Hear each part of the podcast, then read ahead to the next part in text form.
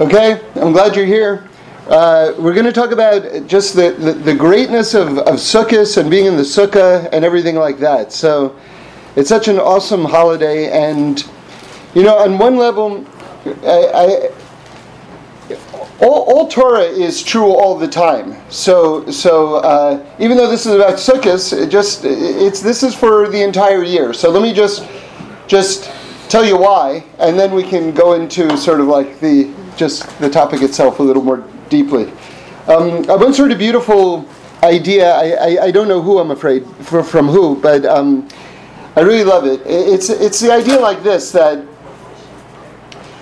that if a, a baby um, imagine a baby in its mother's arms and imagine the, the mother is traveling all over the world from you know new york to china to los angeles and, and always the baby is, is, is cradled in its arms. So, from the mother's point of view, it's traveling all over the world. But from the baby's point of view, it's been in the same place the entire time in its mother's arms, right? In its mother's embrace. And that's us in God. We're in God's embrace wherever we go, whatever we do. So that's the concept of the sukkah. So, so so everybody knows that, I think by now, that the sukkah is a divine embrace. That's the whole idea that it surrounds you. It's like a big hug that you're getting.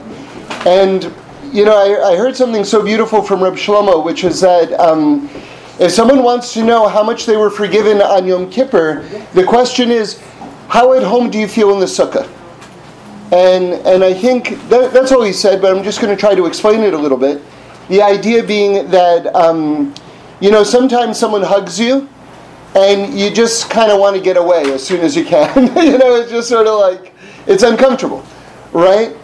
Um, sometimes someone hugs you and you're just, you're just like, you just give yourself over to that, that level of embrace, right? And that's, that's the idea of being in the sukkah in terms of the comfort factor.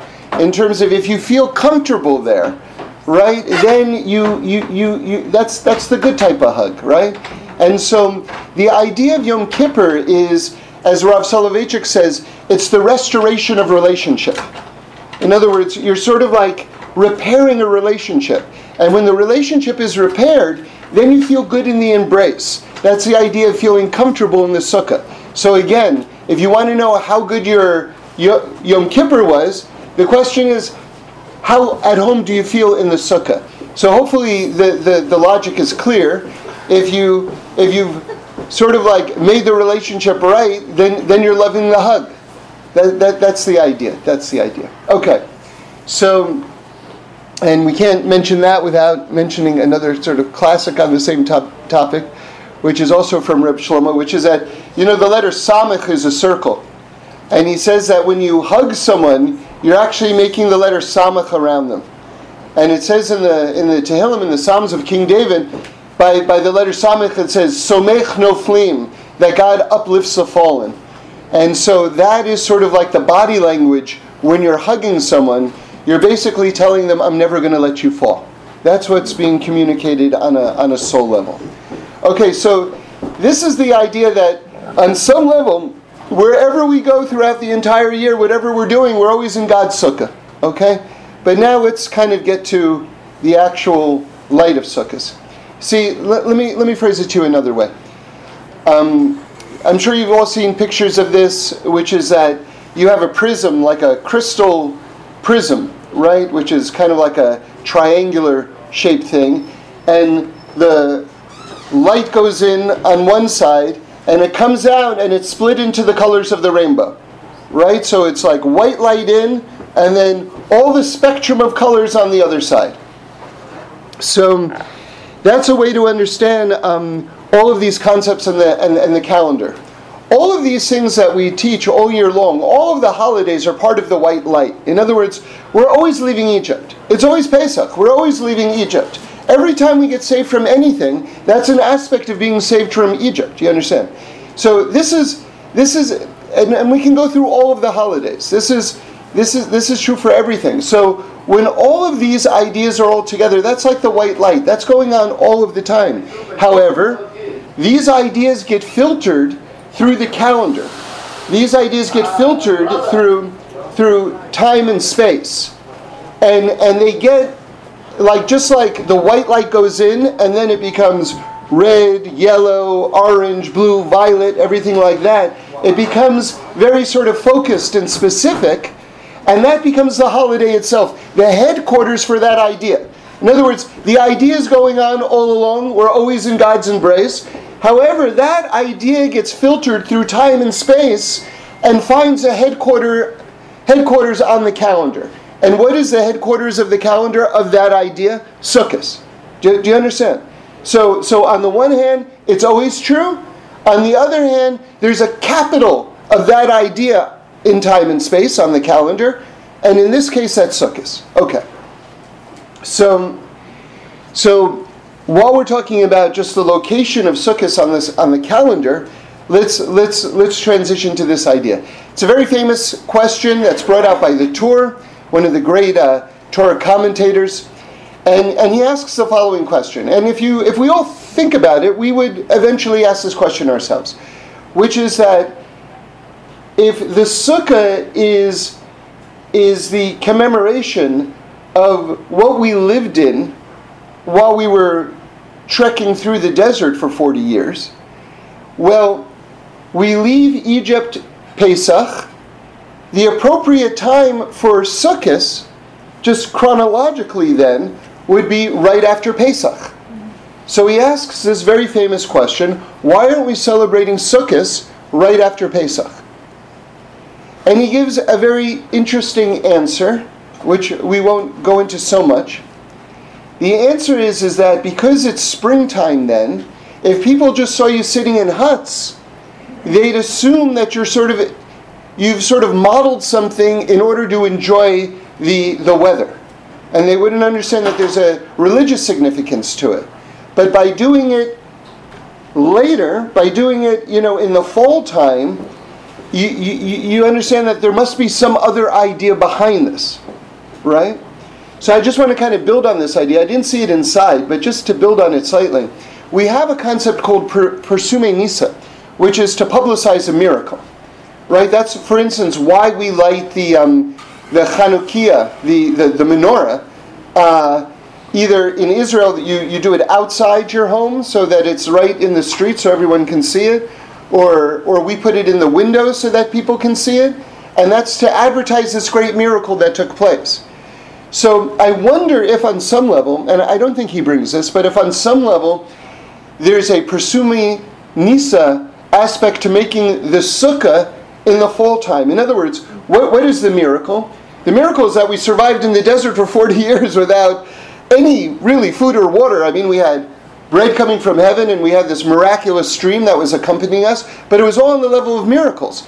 But the sukkah itself was another miracle, which was the Ananei HaKavod, which were these clouds of glory that sort of like protected us from the hot sun and protected us from arrows flying and dry cleaned our clothes, by the way, and just got rid of snakes that were sort of like around us. So there were there were so many so many amazing um, blessings that came from the Ananei HaKavod. And according to Rabbi Eliezer in the Talmud, as opposed to Rabbi Akiva, Rabbi Akiva says that the, the, the sukkahs that we make today are because we lived in these sukkahs. Rabbi Eliezer says, no, no, no. No. The sukkahs that we make today are because of these clouds of glory.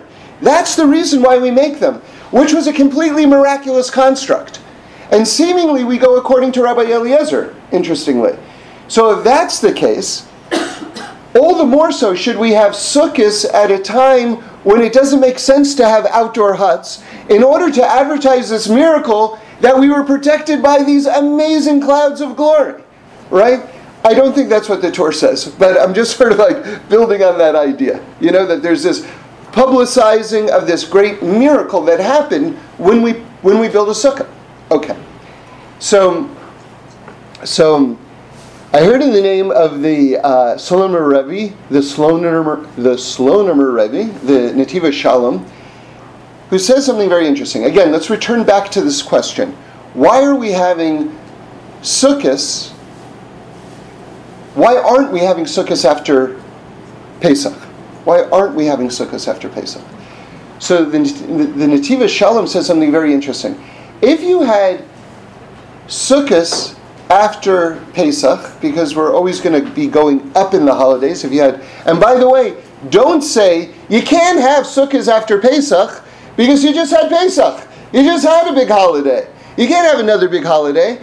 You can't say that. You know why? Because we have Sukkot right after Rosh Hashanah and Yom Kippur. So it's sort of like we've just had two big holidays and we've got another holiday. So so that that you, you can't say that. So but the Nativa Shalom says that if we had Pesach after Sukkot, we would only reach the level of Yom Kippur. And now, can you imagine that we have Yom Kippur, that we reach the level of Yom Kippur, and we have yet another holiday? We go to yet another epiphany, which is this amazing thing, which means you're reaching brand new heights. Again, it's very, very important that we all have sort of like a, a, more sophisticated understanding of the progression of the holidays. That it's not sort of like, like we were saying before, it's sort of like, okay, Rosh Hashanah and Yom Kippur, it's heavy, it's heavy, it's heavy. So God throws in Sukkot. All right, you know, take a break. You know, let's have some fun. That's not it. I mean, I'm sure that's an aspect to it, but there's there's this sense of flow that all of the holidays are telling one story. That one story is being told. Okay? So that being the case, what is the story that Sukkot is telling after Yom Kippur?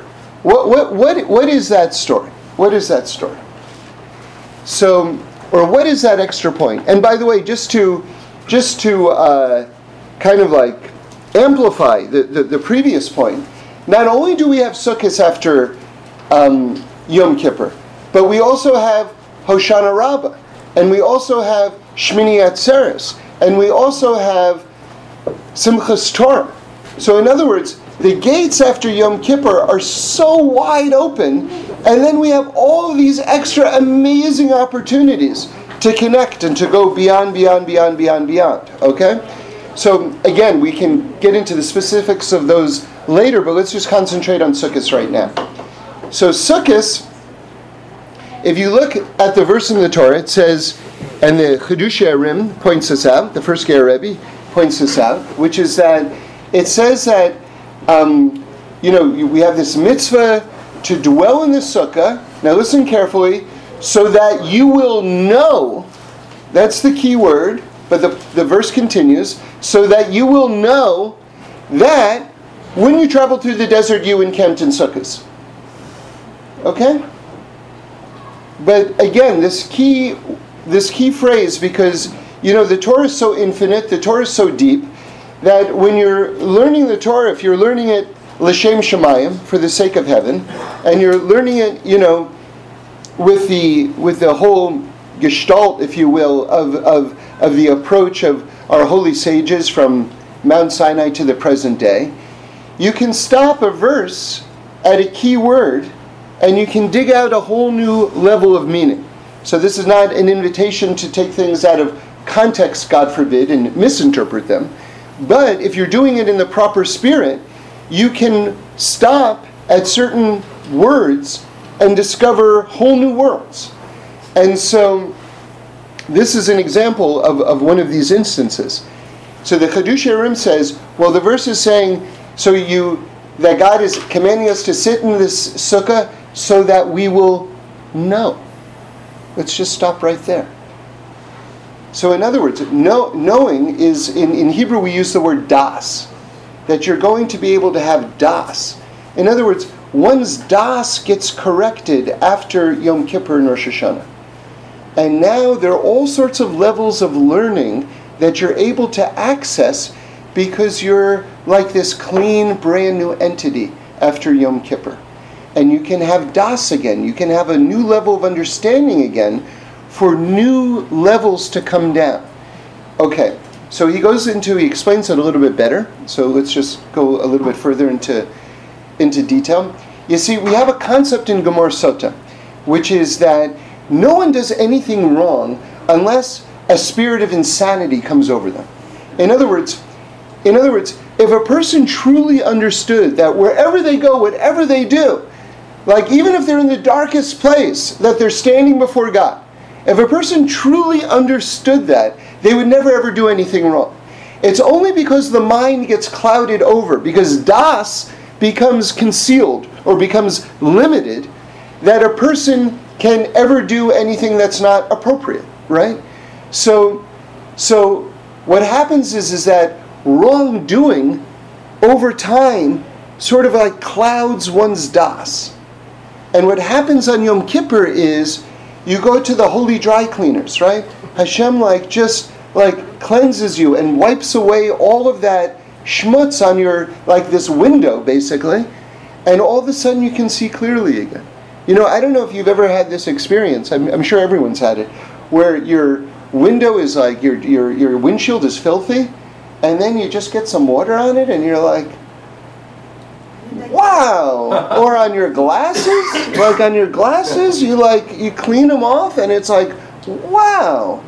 Okay so this is that to the you know nth degree. This is that to the nth degree. So now now comes sukkot. Now comes this new opportunity to get das. So again let's go back to what the Slonim Rebbe says. If we had sukkot after Purim we would just reach the level of Yom Kippur. Now, can you imagine what it means to have Sukkot after Yom Kippur?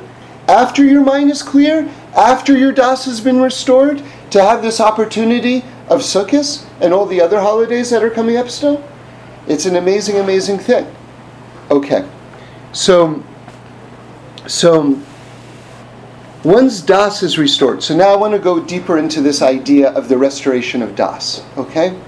Because one of the things that I always struggled with is the idea that, according to the Talmud, one of the fruits, there are different, um, different, uh, different opinions given as to what was the fruit from the tree of knowledge, the Eitz Hadas, Eitz Hadas, right? The tree of knowledge. We're still talking about Das now. We haven't changed the subject. Okay, so one opinion is that it was a a grape. Another opinion was that it was a, a fig.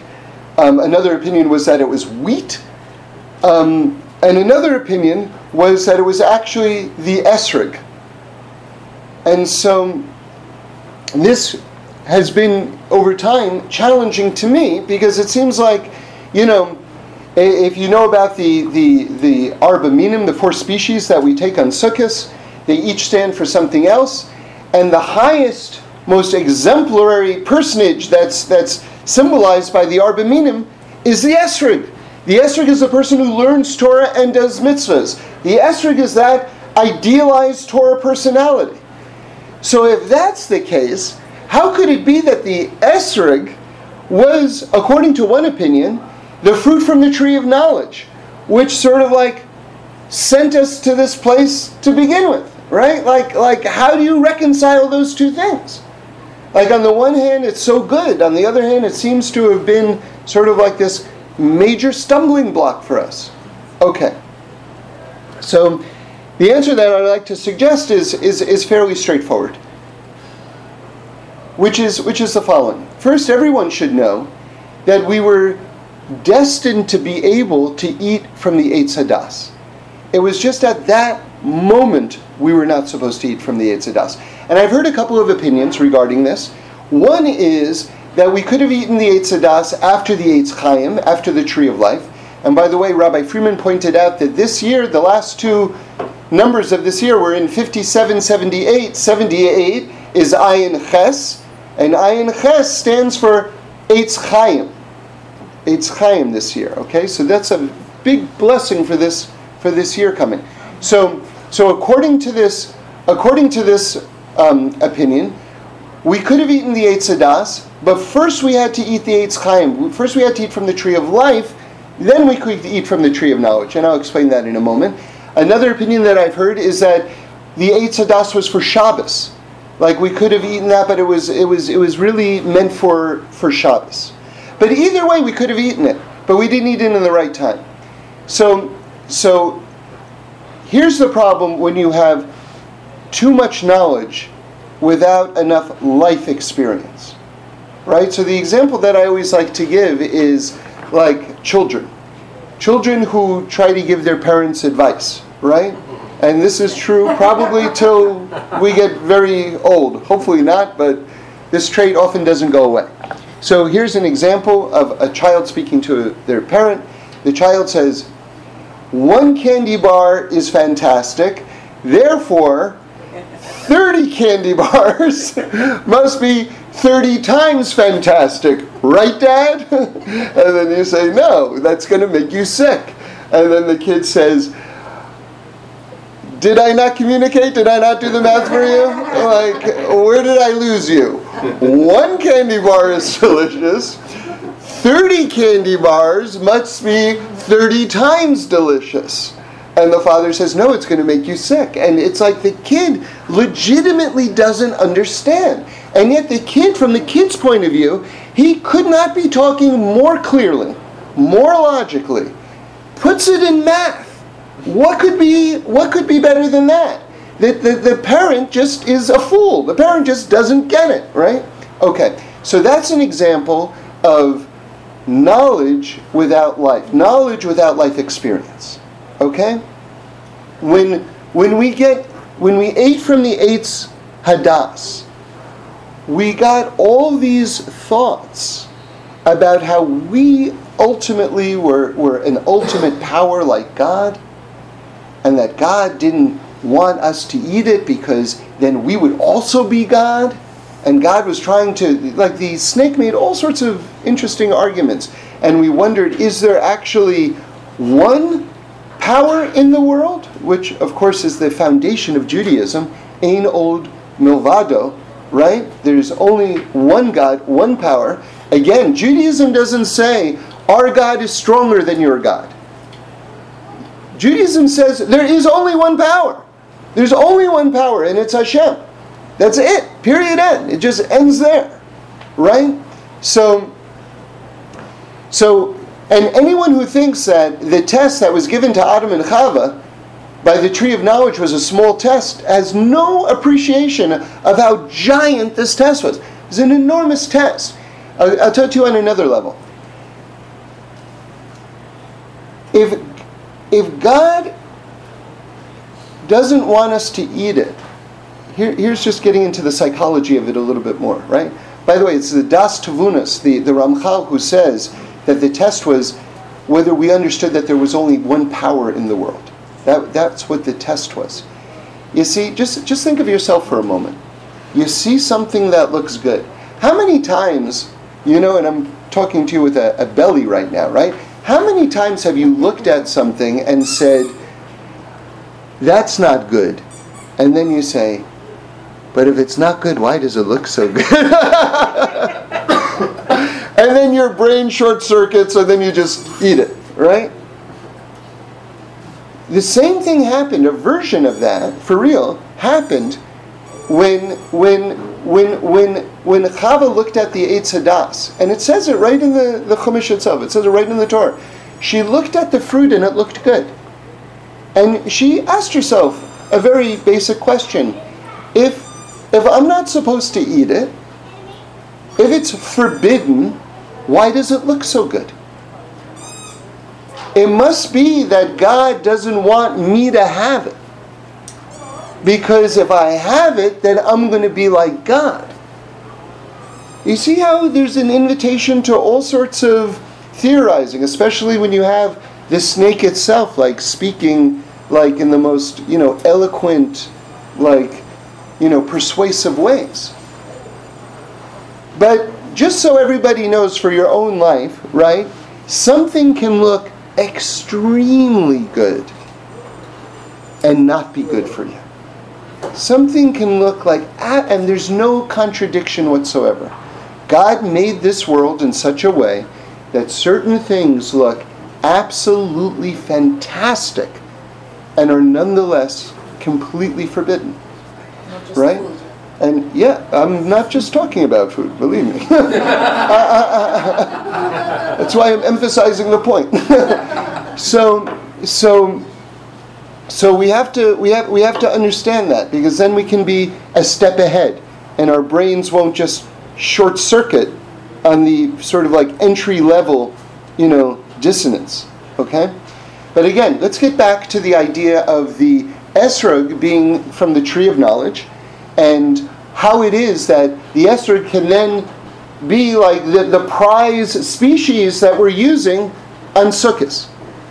And I'm going to bring one more one more idea and then and then and then tie it up, okay?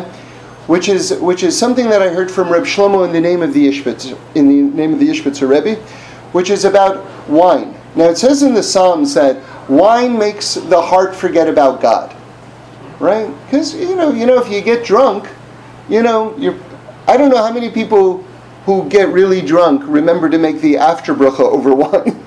That's just one, one, very small example about how wine makes the heart forget. Okay, so so you, you forget about a lot of things, right? So so so so the Ishbitzer says, or I heard in his name that that how high do you hold up the kiddush cup when you make kiddush? So according to him, you hold it up to the level of your heart.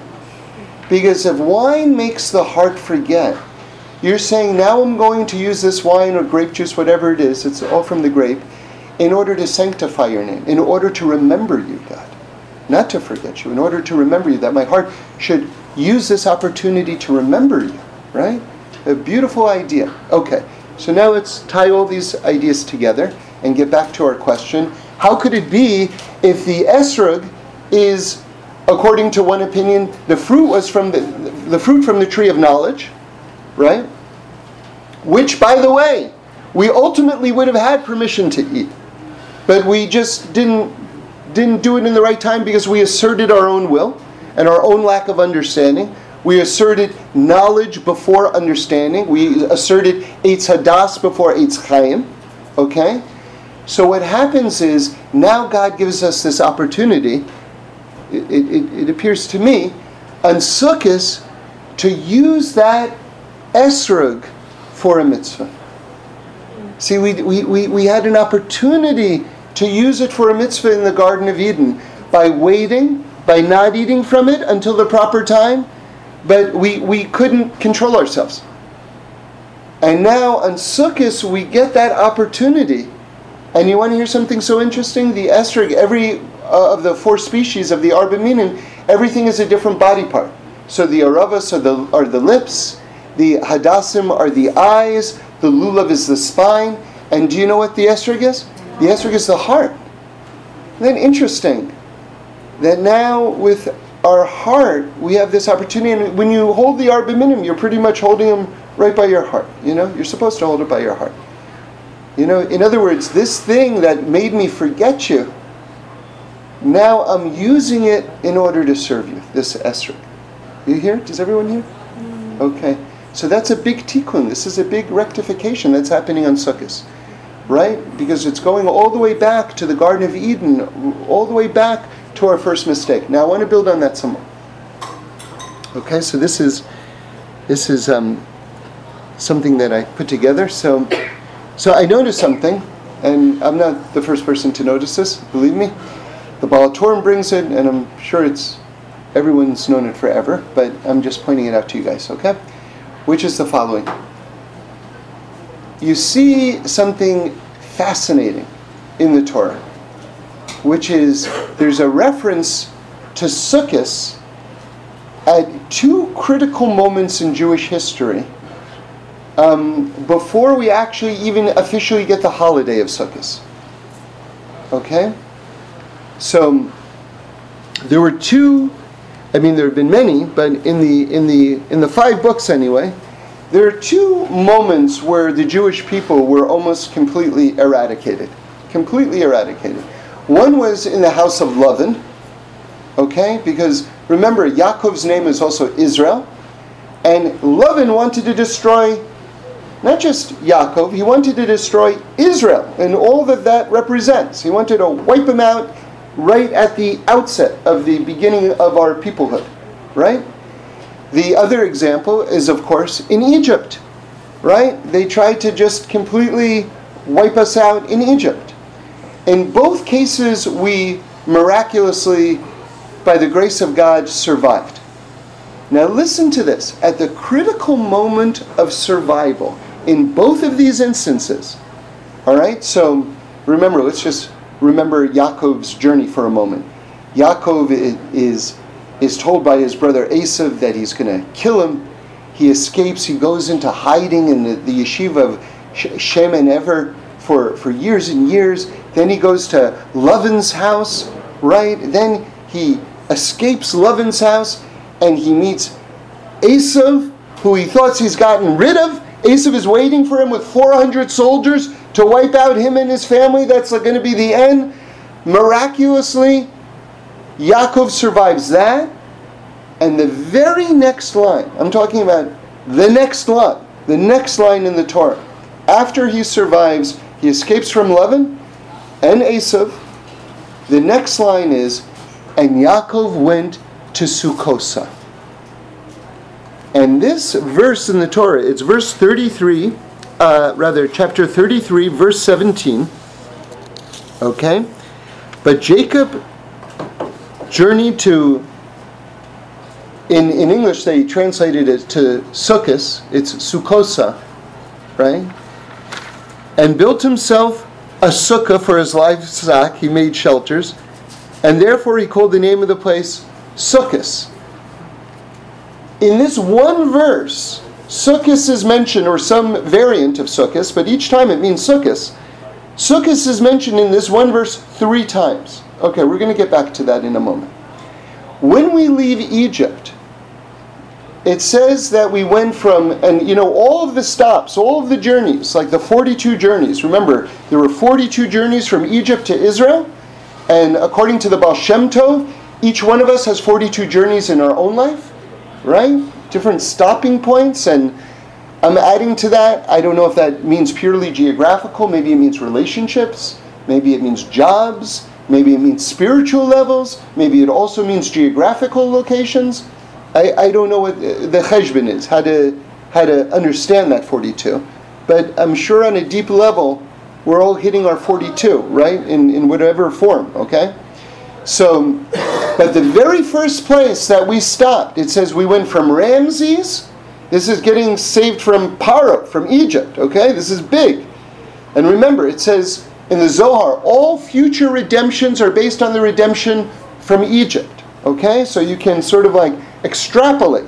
You can extrapolate from a redemption of, in Egypt to understand future events as they are going to happen. All right, so it says that we went from Ramses which was a big city in Egypt, to Sukkosa. The very first stop that we make after end, the exact same spelling, the exact same word, as where it says that Yaakov, and the Baal HaTurim point says that, Yaakov went to Sukkosa. The very same word, and it's also spelled in an unusual way, both of those times to make this connection, okay? And the Baal HaTurim says that we should understand that we were saved from Egypt because of the merit of Yaakov. By the way, the, it also says for the merit of the women and the merit of not changing our names and the merit of speaking the same language, and there were other, not changing our clothes. There, there are other reasons given why we survived Egypt, but one of them here is, is also in the merit of Yaakov. Nonetheless, you're, you're seeing something that, that we get saved and we go to Sukkot. Okay, now let's go to the next step. And don't forget this you've got three sukkases here, right, in that first mention. So I would like to say, I would like to just suggest this, that these three sukkases, remember, what, what do we say? Harachaman hu yakim lanu et sukkah David hanofelet. Right, this is one of the things, and we sing, Reb Shlomo has one of his great melodies to this, to this line. It's a very big line about sukkahs. What does it mean? That God, please um, rebuild the fallen sukkah of King David. Right? So what does that mean? The fallen sukkah? I, where, where, does it say he built a sukkah? Like, what are they talking about? So Pshat, everybody knows it's talking about rebuilding the Beis Hamikdash.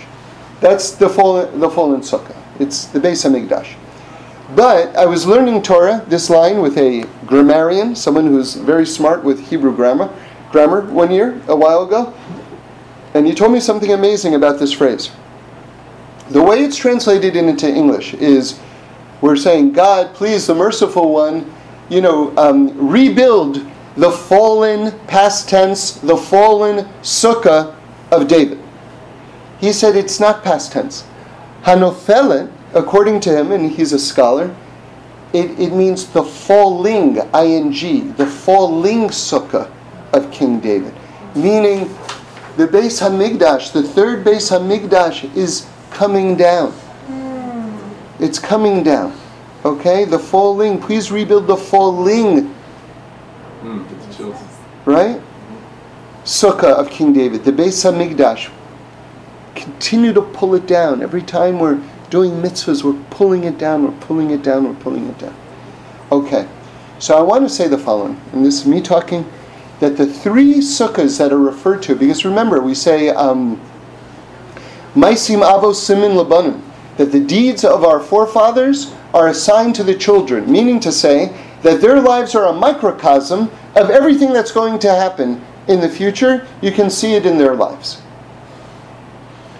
I want to say the following that the three sukkahs, since we know that sukkah means Beis Hamikdash, that the three sukkahs that are being referred to, that Yaakov, also known as Israel, goes to right after he's saved from all of these trials of everyone who wants to kill him, and he goes to Sukkot, and it's mentioned three times that this is a deep, deep reference to the three Beis Hamikdashes.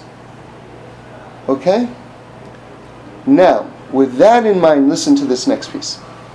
One of the Torah portions that we read over Sukkot is appropriately listing the holidays.